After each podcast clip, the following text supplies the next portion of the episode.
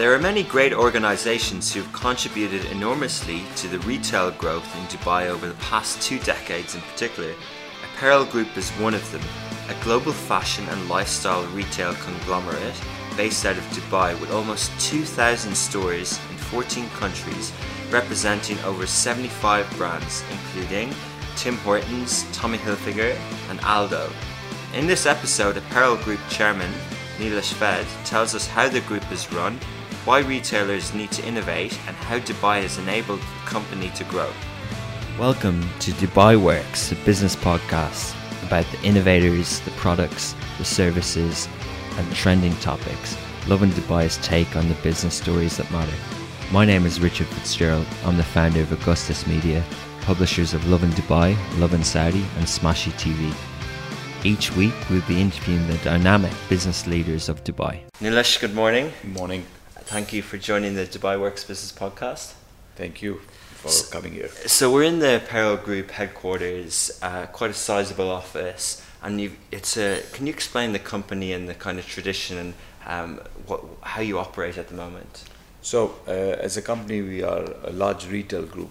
We have several brands that we do business with. We especially bring brands from the west into the Gulf region, and uh, we op- run and operate all our retail stores. Okay. Uh, that was our business model to say, uh, because when I started the business, um, uh, especially the Western brands didn't want to come to the Gulf region.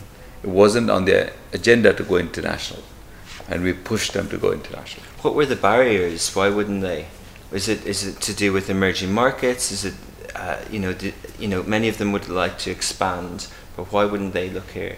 But there are a few barriers, right? One of them, I mean, those days was that you need a local partner, a local sponsor, or to do business in the Gulf region. Mm. Right? Even uh, today in the retail business, you still have that obstacle of getting a local partner to do that. Number one. Number two, the size of the market was small.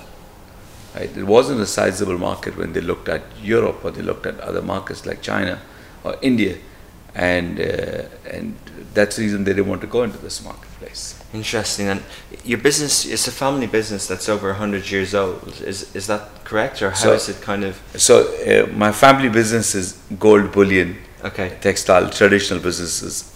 I I mean my my wife started this business of apparel group, okay. and I joined her after a few months. So uh, the family business is very different than what I do. Excellent. Okay. So this is a business that uh, is owned by my wife and me. Yeah. Okay. So it's largely focused on retail, and you're growing to over two thousand stores. Are they what? Where? What region? What space are we talking about? So we are today in fourteen countries. We are in the Gulf states. We're in India. We're in Southeast Asia. We're also in South Africa. We have a joint venture in Egypt, and we're looking at growing to the other markets. Today we run close to 1,800 stores, and there's still room for growth in the business. Okay, amazing. So you operate all those stores That's from right. here, yeah. and you, their own stores, they're branded stores. Yes. So if you go to a shopping mall like, uh, let's say Dubai Mall or Mall of the Emirates, when you see the Aldo store, when you see a Skechers store or Tommy Hilfiger, those are our stores. Right? Yeah, interesting. And so just talk about kind of two areas in the retail space, macro kind of challenges. There's a lot of talk about kind of online e-commerce space. Uh, easing into the the sales in bricks and mortar. Where do you sit on that? Do you think it's it's an easy comparison to say money is going online, or are there other factors at play? So let's. The problem is that most of the retailers that we see who are closing stores is because they they have made retail boring. If you're not giving an experience to a customer who's coming to the retail, then it is the fault of the retailer, right? Number one. Number two, the customer is getting younger and younger every day. Number three, he or she has all information on her iPhone. Anything and everything that she needs is on her iPhone. Mm. Right? So if you can't be bringing old product in and charging 30% more and trying to sell to the customer today here, that's the fault of the retailer. Right? Online is another channel of doing business. Right? That doesn't mean that retail is, is dying. Today, online in the Gulf region is less than 1%. Right? Everybody says, oh, online is flying. Yes, it's going to double, but still 2%.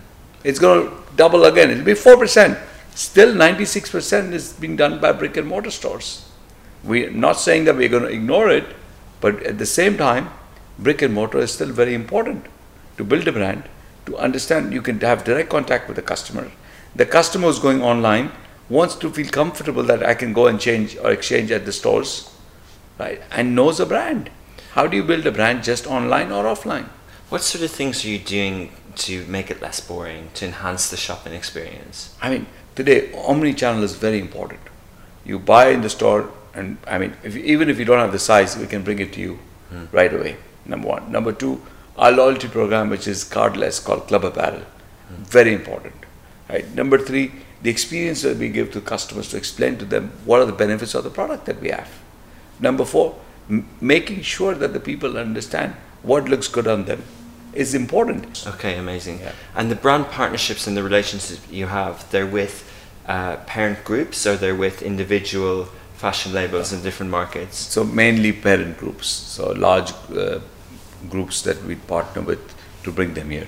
And you know, top line, how does that model work? Is it a joint venture? Is it a franchise? It's Uh, a master license agreement that we have the license to operate and run them here. yeah. Right? It's not a joint venture. Okay. Right? Uh, it's a license agreement. Okay. And as how long ago did you have those agreements for, and um, how do you see that kind of business uh, evolving in the future? You know, uh, the agreements are between five to twenty years. It depends on the brand, and they're renewable because uh, when you have a lease agreement which is seven years and the license agreement which is five years, doesn't make sense to sign the lease at seven years. But they are renewable, large agreement. I mean, tw- five to twenty years is an average. Uh, I mean, average is ten years of an agreement life. But uh, uh, the idea of doing those agreements is when you want to invest and build the brands, like let's say in Aldo, I mean, we had to do a lot of marketing to build this brand.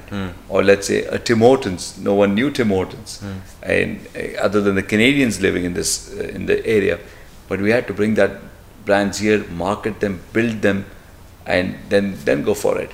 Right today we run 140 Tim Hortons. Wow. So it's almost building it from scratch as well, because it wasn't originally in the market. Um, and is that sort of a sense of ownership? And do you feel uh, part of the kind of global group at some points? Hundred percent. I mean, uh, if you look at it, uh, we really got attraction from the brands is when uh, some of our stores became number one stores in the world sales per square feet. So let's say a store in uh, Dubai Mall for Aldo or a Skechers, they would beat Fifth Avenue, they would beat Times Square sales per square feet. Uh, Tommy Hilfiger probably beat global average globally in sales per square feet. That's the time people started recognizing there's a retail market in the Gulf states or Dubai Yeah, amazing. and pay, pay attention to this retail market, retail market, which is very important.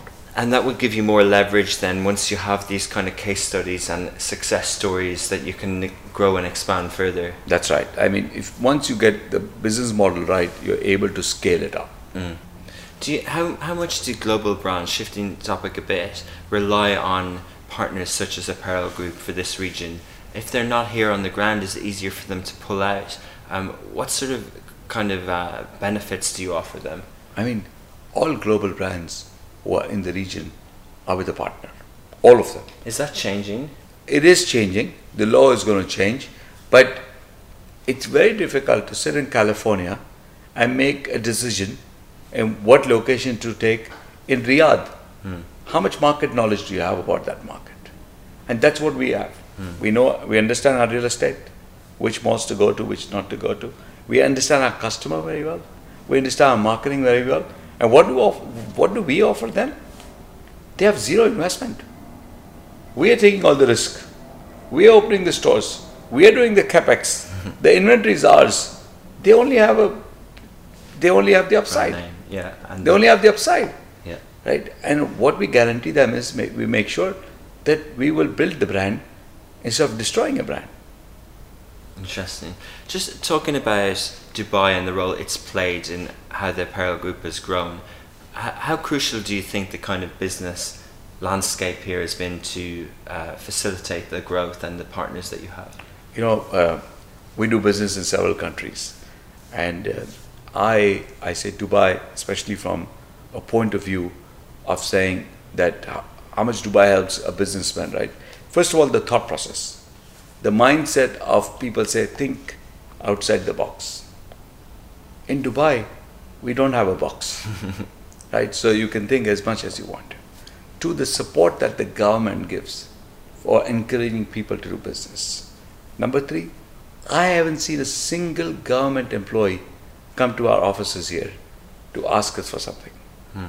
In major countries that we work with, we there's always There's regulations tape. and red tape and right here is only government who says don't come to us go and do everything on your mobile do everything online and we open 24 hours for business and dubai government's mindset of if it's good for business it's good for dubai is really happening Hmm. and honestly this is the only area where i can tell you that the government is working harder than the private sector Hmm. there are very few countries we can say that to So you, is being based in Dubai uh, and the headquarters for these 14 countries key to your success? Hundred percent. We would not be where we are if this wasn't for the support that we get from Dubai. Amazing. Um, you mentioned your wife set up the business. She's also very involved phil- philanthropically. Uh, can you tell, and a spokesperson for female empowerment, can you uh, give an example of what she does and how she kind of takes that position of the company and puts it out there? So uh, she's she's very good at what she does, especially on the CSR part of it. We are part of uh, Global Gift uh, dot, uh, Global Gift Challenge. We are part of Dubai Autism. We are part of Jalila Foundation. So there are several things that we do. Not only that, we we went into a school in Dubai. I mean, she and her team and everybody, we went to the school in Dubai and built a complete playground for them overnight Wow. right? So these are important things when you're part of the community to be really part of it. Yeah. It's the easiest thing to do is write a check, right? All of us, I mean, with uh, grace of God, we're able to write a check and say, here's for charity. But to get involved from the team point of view is important, right? Number two is uh, she takes care of the the soft side of the company, be it the HR and the marketing side of the company. I'm a numbers guy, right? So for the soft skills, she comes in. Yeah. So it's a good partnership. That's right. And it's amazing to do to run the business together uh, as a husband and wife. For us to accept them is important, right? And these are kind of things which matter a lot to us. Interesting. And that's a great note to end it on. Uh, I can feel that it's an exciting and uh, great company to work for. Thank you, Nilesh, for your time this morning. Thank you. Appreciate it. Thank you very much. Thank really you. appreciate Thank it. Thank you.